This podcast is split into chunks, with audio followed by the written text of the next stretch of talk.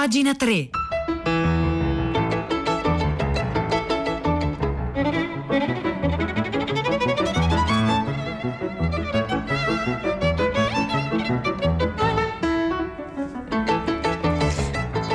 9, 2 minuti e 5 secondi di giovedì 17 giugno 2021. Buongiorno a tutti da Silvia Bencivelli al microfono di pagina 3, la cultura nei giornali, nel web e nelle riviste. E noi adesso facciamo un salto indietro di 38 anni al 17 giugno del 1983, giorno in cui fu arrestato Enzo Tortora. Oggi ne parlano due articoli su riviste culturali online. Lui è Luca Steffenoni e scrive su rivista Il Mulino. Stanze, come quella dell'Hotel Plaza in via del Corso a Roma, arredamento classico, un'eleganza senza tempo, quasi severa, come piace a Enzo Tortora. Il giornalista consulta la sua agenda, appuntamento alle 16 in via Lucrezio Caro, sede della neonata Rete 4 di Mondadori, della quale è direttore artistico. C'è da mettere nero su bianco la prossima puntata di Italia Parla, il talk show senza peli sulla lingua. E domani c'è l'incontro con i dirigenti RAI in via Teulada, la firma del contratto per la settima stagione di Portobello. Venerdì 17 giugno. Non si poteva scegliere una data migliore? Enzo non è superstizioso, ma i dubbi sul continuare o meno con la fortunata trasmissione li coltiva da tempo. Si è sempre sentito giornalista prima che presentatore, ma il mercatino del venerdì, con i suoi personaggi variopinti, è una gallina dalle uova d'oro per mamma Rai ed è impossibile mollare giornalista.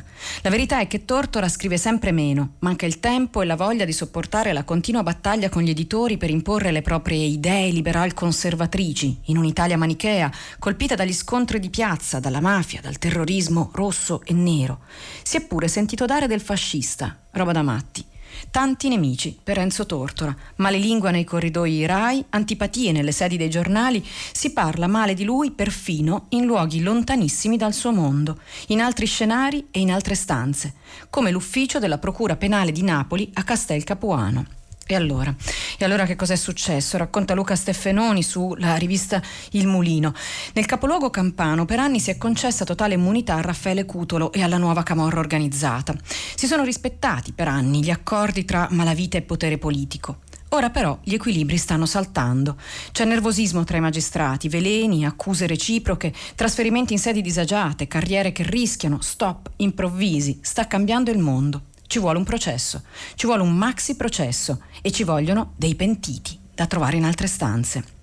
E allora sono in tanti a voler salire sulla scialuppa di salvataggio lanciata dalla procura napoletana e al corteo di questi pentiti si accodano guitti del palcoscenico, psicopatici aggressivi, millantatori di professione, tutti con le loro confidenze da vendere ai giudici.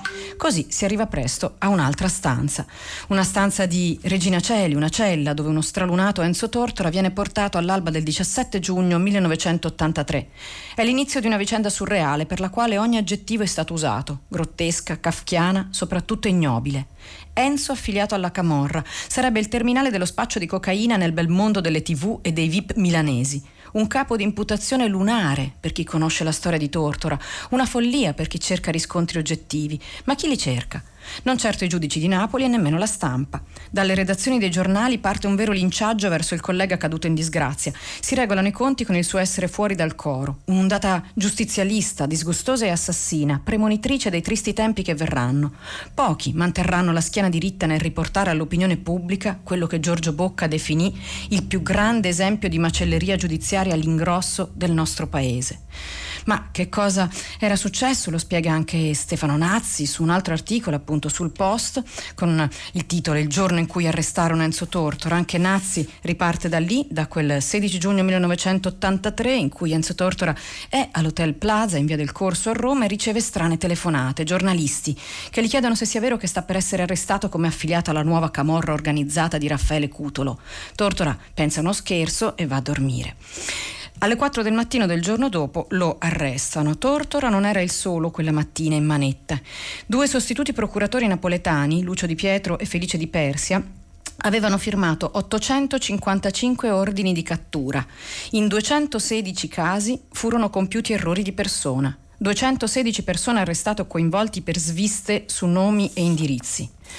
L'arresto di Tortora occupa da quel momento ogni spazio televisivo possibile. L'Italia ridacchia. Uno potente, uno in vista, è finito nei guai. E che guai? Lui poi è così distinto, così conservatore, così borghese del nord. E ora invece la televisione, la stessa televisione che l'ha reso famoso, dice che spacciava droga. Anche nelle redazioni dei giornali si ridacchia, si sente ripetere se l'hanno arrestato in quel modo qualcosa avrà fatto, no? Lo dice anche Camilla Cederna. L'unico che prova ad andare controcorrente è Enzo Biagi, che dice e se Tortora fosse innocente? Ma come c'è finito Tortora? E allora la storia è surreale, la racconta Stefano Nazzi sul post. C'è stato un camorrista, un tale Barbaro, detenuto a Porto Azzurro, che ha mandato dei centrini da tavola a Portobello perché vengano messi in vendita.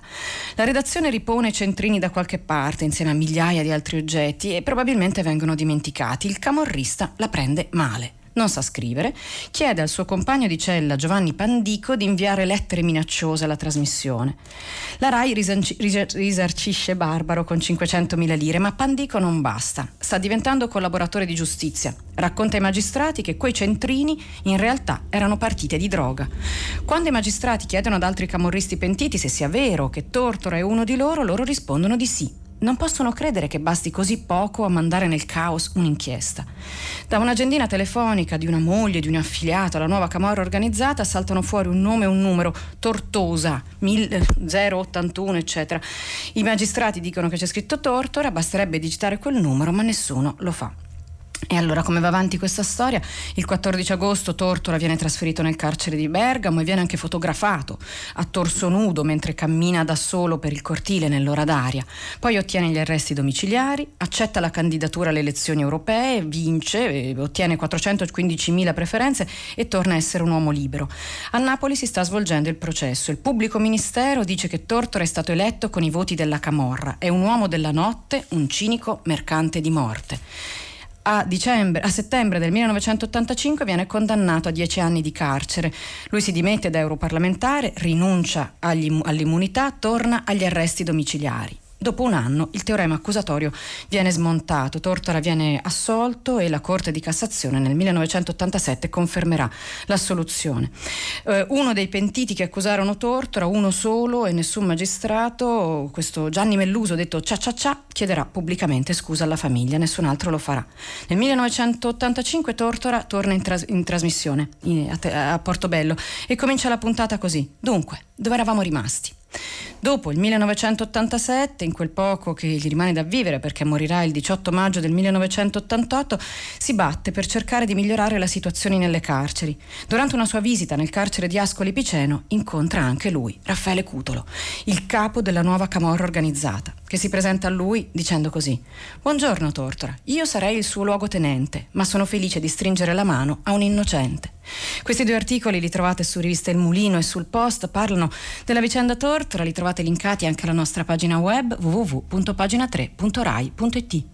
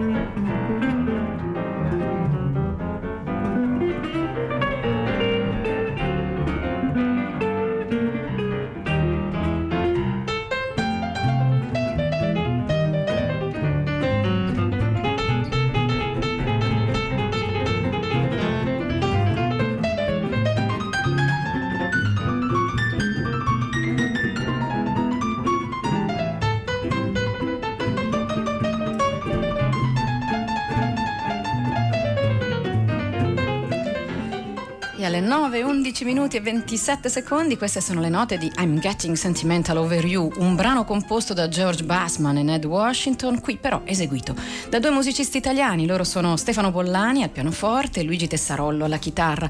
Questo brano, suonato appunto da Bollani e Tessarollo, fa parte di un omaggio a due giganti del jazz, un disco del 2000 intitolato Homage to Bill Evans e Jim Hall, Homage scusate, eh, su queste note di I'm Getting Sentimental Over You che do il buon buongiorno e benvenuto a Rosa Polacco. Buongiorno Rosa.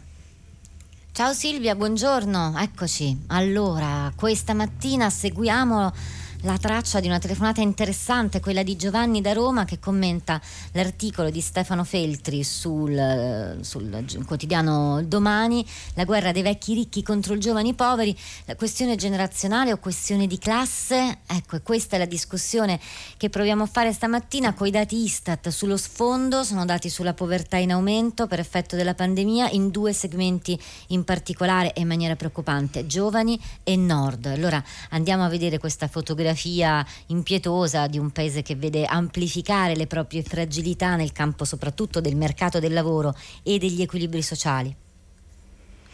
Grazie Rosa, allora intanto buon lavoro e ricordo io agli ascoltatori il numero per comunicare con noi durante la diretta 335 56 34 296. Noi invece abbiamo parlato di, di, un caso giudiziario e di stampa, di come è stato raccontato, di come noi l'abbiamo letto sui giornali e forse ne abbiamo parlato anche noi e c'è un articolo che ci riporta all'oggi, a una eh, vicenda di questi giorni. Ieri è stato pubblicato da numerose testate il video del Mottarone, dell'incidente della funivia via del Mottarone ci sono state polemiche, non è esattamente del video che vogliamo parlare, ma un articolo di Edmondi Bruti Liberati sulla stampa parla proprio di questo, si intitola La pressione dei media non aiuta i giudici.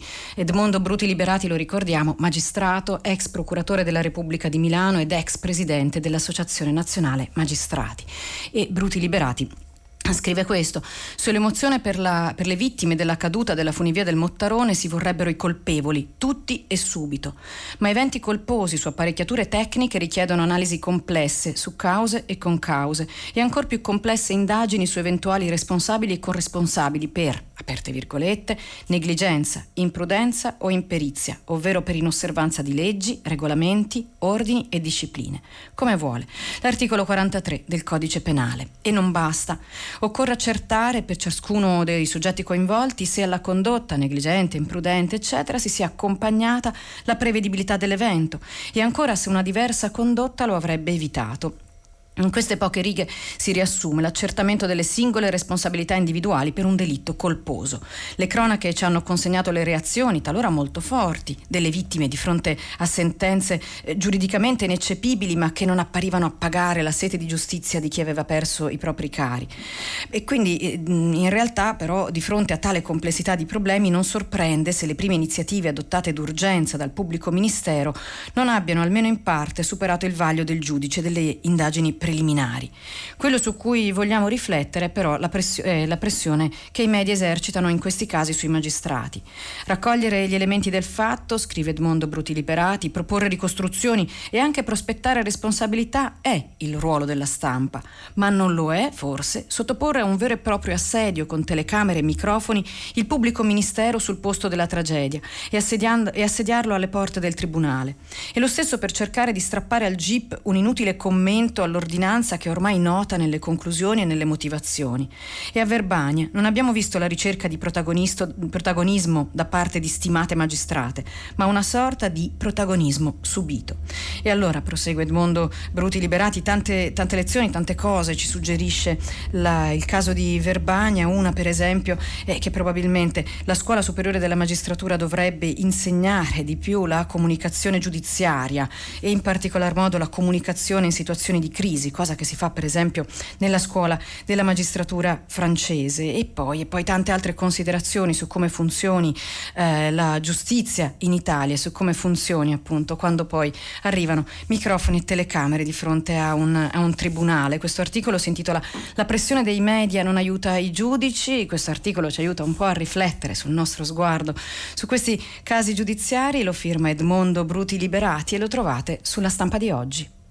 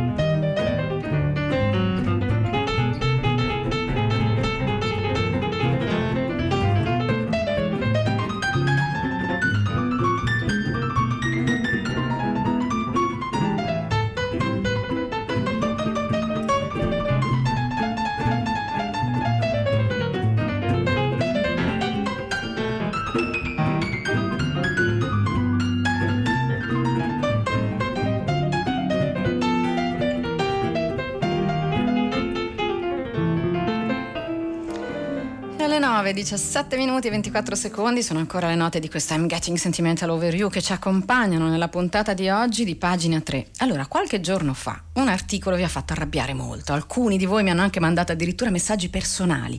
Era un articolo che si intitolava Boomer, la lingua cambia, fatevene una ragione. Sono felice di dirvi che oggi lo stesso quotidiano, che è domani, pubblica una risposta che si intitola Attenti alla libertà linguistica che diventa sciatteria e censura, lo firma Walter City ed è appunto una risposta ad Andrea Donaera. Eh, il senso della cosa è che le lingue cambiano, nessuno lo nega, ma eh, che i sostenitori della libertà di scrivere e parlare non possono essere a loro volta così rigidi nel condannare certe parole. Ho tagliato quello di Donaera, taglierò anche quello di City, cerchiamo di dargli un senso compiuto. Nel 1947, anno di nascita di City, il boom non era ancora cominciato. Quindi prego Andrea Donaera di non considerarmi, scrive Siti, un padre impositivo, ma semmai un nonnetto petulante. Il tema è vecchio, la polemica contro il purismo linguistico dei pedanti, tema che esiste da secoli. Le lingue, che le lingue cambino continuamente non può essere negato da nessuno che sia appena ragionevole.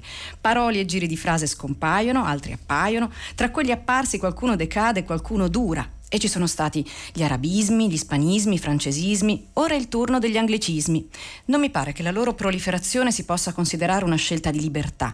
Mi sembra piuttosto una questione di potere, cioè di subordinazione culturale, economico, politica. Alcune lingue si impoveriscono e altre trionfano. In molti paesi, Francia, Spagna, Olanda, Germania per esempio, si assumono iniziative anche legislative per difendere la lingua nazionale, senza suscitare particolari accuse di passatismo retrogrado. Donaera, a nome suo e dei più giovani di lui, prega boomer e pre-boomer di lasciargli parlare come gli pare. Si accomodino. Il loro è un vasto programma non solo per via dei maschili sovraestesi in italiano, e qui Siti, che è un esperto della cosa, entra nel dettaglio e dà eh, molti esempi, ma anche per la regola grammaticale che fa concordare al maschile una pluralità mista di nomi. E poi si dovrebbero rifondare intere discipline, o forse ristrutturare l'intero nostro inconscio, dove il padre è percepito come simbolo di autorità e la madre di accoglienza. Insomma, sono faccende lunghe. Come Donaera accusa i boomer di restare legati alla splendida lingua pirandelliana, che poi tanto splendida splendida non era, così lui si muove un po' a casaccio in una lingua mutante tra termini tecnici e gerghi giovanili. E allora, per esempio, Donaera, io l'avevo, l'avevo eliminato, eh, cita la parola togo, una parola che si usava negli anni Ottanta e eh, dice che deriva da un'errata pronuncia di tough dell'inglese, insomma. Ma eh, Siti, che è modenese, dice che togo invece è modenese da sempre, una parola genericamente settentrionale. Per l'etimologia si oscilla tra l'origine latina o ebraica o addirittura da un ammiraglio giapponese, non si sa da dove Donaera abbia ricavato propria, il, proprio, il proprio etimo. Per i plurali misti la soluzione Donaera ce l'ha ed è lo schwa, proposta interessante, scrive Siti, che rischia però di aprire qualche altro problema. Per esempio devo mettere l'apostrofo di fronte a un italian scritto con lo schwa e poi, eh, e poi, e poi così via, insomma il maschile, il plurale, com'è? Insomma bisogna avere qualche norma. E allora, scrive Siti, questo mi sembra il problema. È curioso che i sostenitori del parlare e scrivere come vogliono siano poi particolarmente rigidi nel contannare certe parole che non gli vanno giù. L'esigenza di pulire il linguaggio come si... L'esig- scusatemi, l'esigenza di pulire il linguaggio come si coniuga col desiderio di scrivere come ci pare? La lingua è un fenomeno collettivo ed entra in conflitto con l'esigenza di adeguarsi flessibile a ogni minima sfumatura di diversità personale. Lo confesso con vergogna, scrive Siti, ma ogni volta che leggo sui giornali o in un romanzo l'aggettivo obeso mi sento ferire da una piccola punta di infelicità. Ma che posso fare? Me la tengo, basta. Non è escluso che altri si sentano a disagio leggendo non c'è peggior sordo di chi non vuol sentire. E allora che facciamo? Diciamo non c'è peggior audioleso? si torna a scuola. Insomma, che come dovremo fare, che tipo di insegnamento dovremo impartire per conciliare la libertà assoluta con un minimo di regole? Perché gli insegnanti spiegano già ai ragazzi che bisogna adeguare il linguaggio al contesto. È meglio non scrivere sapete, insomma, quella parolaccia lì nel curriculum per essere assunto in uno studio notarile. È meglio non scrivere crash o triggerare in una lettera alla nonna. La letteratura è per eccellenza il luogo della libertà linguistica, ma è anche il luogo in cui l'attenzione al contesto e alla cultura di ciascun personaggio dovrebbe essere massima. Sarebbe divertente che qualcuno scrivesse un racconto su questo, meglio che star lì a tirarci addosso la parola ideologia come se fosse uno straccio bagnato. Donera contrappone la supposta ideologia dei boomer al proprio culto per l'identità identità, ma occhio che identità è una parola ambigua se riferita alla lingua, perché i conservatori la interpreteranno come identità linguistica nazionale. Per gli odierni sostenitori della fluidità, al contrario, significa identità di gruppo, anzi di gruppi, e prevalentemente meglio se discriminati. Qui lo so che farò la figura del reazionario, scrive Siti, ma non posso impedirmi di ricordare le 58 categorie di identità di genere riconosciute da Facebook e mantengo anche per la lingua le stesse riserve. Come in quel caso, l'enfasi tassonomica mi pare funzionale, una rimozione del fondamentale, potenzialmente rivoluzionario conflitto uomo-donna, così in questo temo che i detentori del vero potere finiranno per formulare un pensiero del tipo lasciamoli giocare, sovvertano pure la lingua, basta che non invertano la direzione dei soldi. Intersezionalità, d'accordo, le oppressioni sommandosi si moltiplicano e chi ne afferra un capo afferra tutto il gomitolo, ma questo capo qui, quello della lingua, che a forza di reclamare libertà rischia di trasformarsi in sciatteria o addirittura in censura, mi pare particolarmente fragile.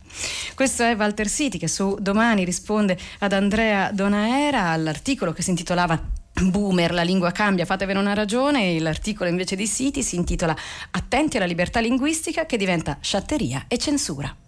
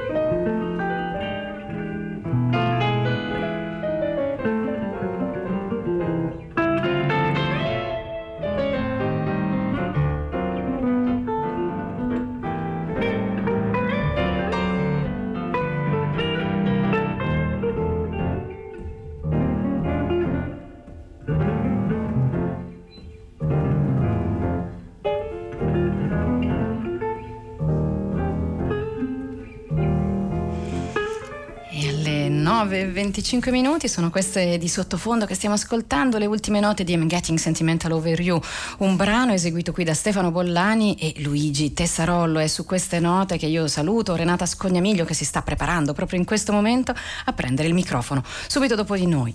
Ma a proposito di contaminazioni, riletture, storia e storia delle storie, vi segnalo i meravigliosi musei civici di Reggio Emilia. Ne scrive Manuel Orazzi su Rivista Studio che li racconta così.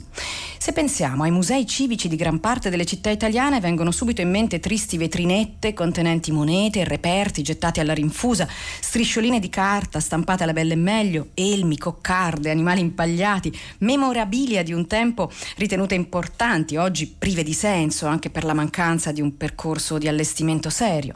Insomma, la versione pubblica delle soffitte private, dove vengono ammassati i ricordi di famiglia quando non si sa dove metterli. A Reggio Emilia, invece, hanno scelto una strada diversa.